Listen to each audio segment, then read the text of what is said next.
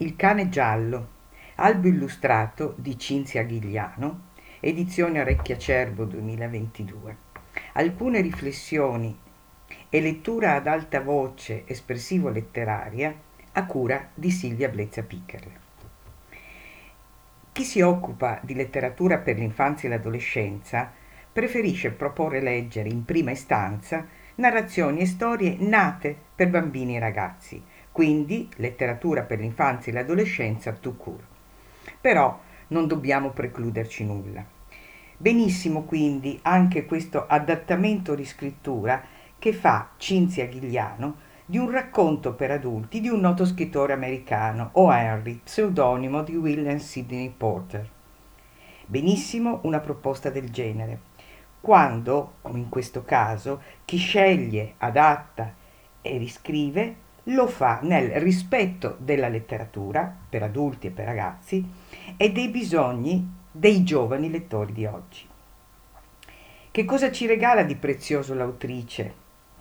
Illustrazioni originali e belle artisticamente, che contestualizzano la storia e caratterizzano i personaggi, i quali, attraverso un gioco di punti di vista e di primi piani, interpellano il lettore, ci chiamano, ci parlano.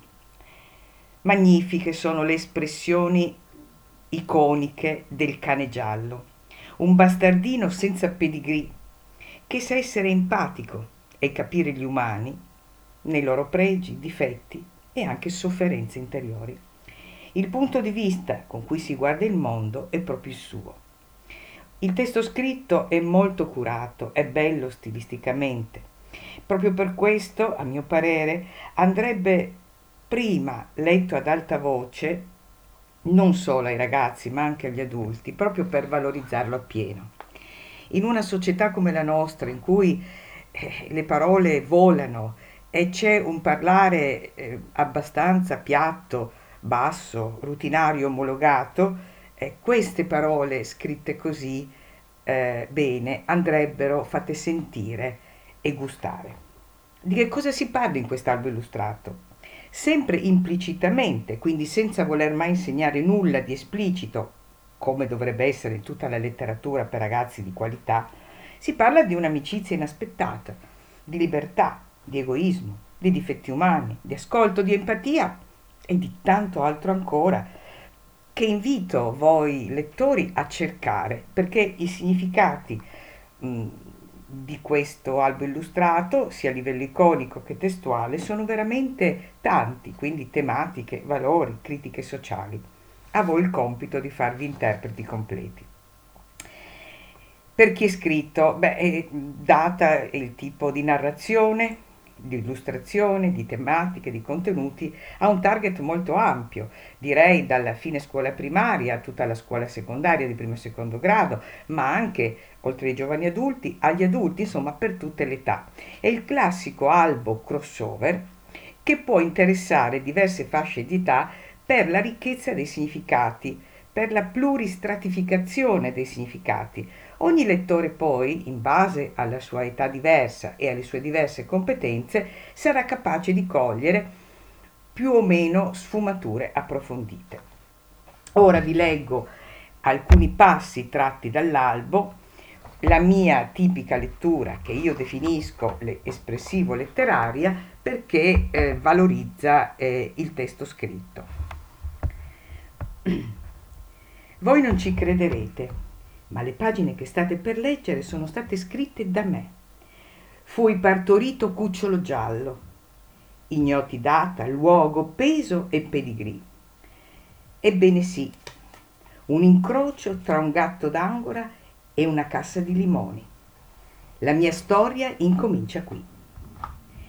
Poi una vecchia donna mi porta a Broadway sulla ventitreesima. Prova a vendermi una grossa signora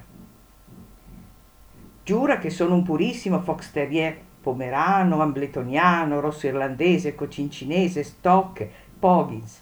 E così passo da due mani ossute e asciutte a quelle morbide e umide della grossa signora, conquistata dal mio bel musetto giallo. E da quel giorno divento tesoro il cocco di mamma. C'è anche lui nella casa. Ha i capelli color sabbia e baffi simili ai miei. Cammina avanti e indietro, guarda nel vuoto senza dire una parola. Sembra non vedermi. Forse nella soffice gabbia stretta prima ci stava lui? Lo annuso da lontano, sa di buono. Usciamo in strada, io e lui. Ci somigliamo così tanto che la gente ride quando ci vede assieme. Così ci allontaniamo. Lui cerca di non darlo a vedere, ma è giù di corda come sempre.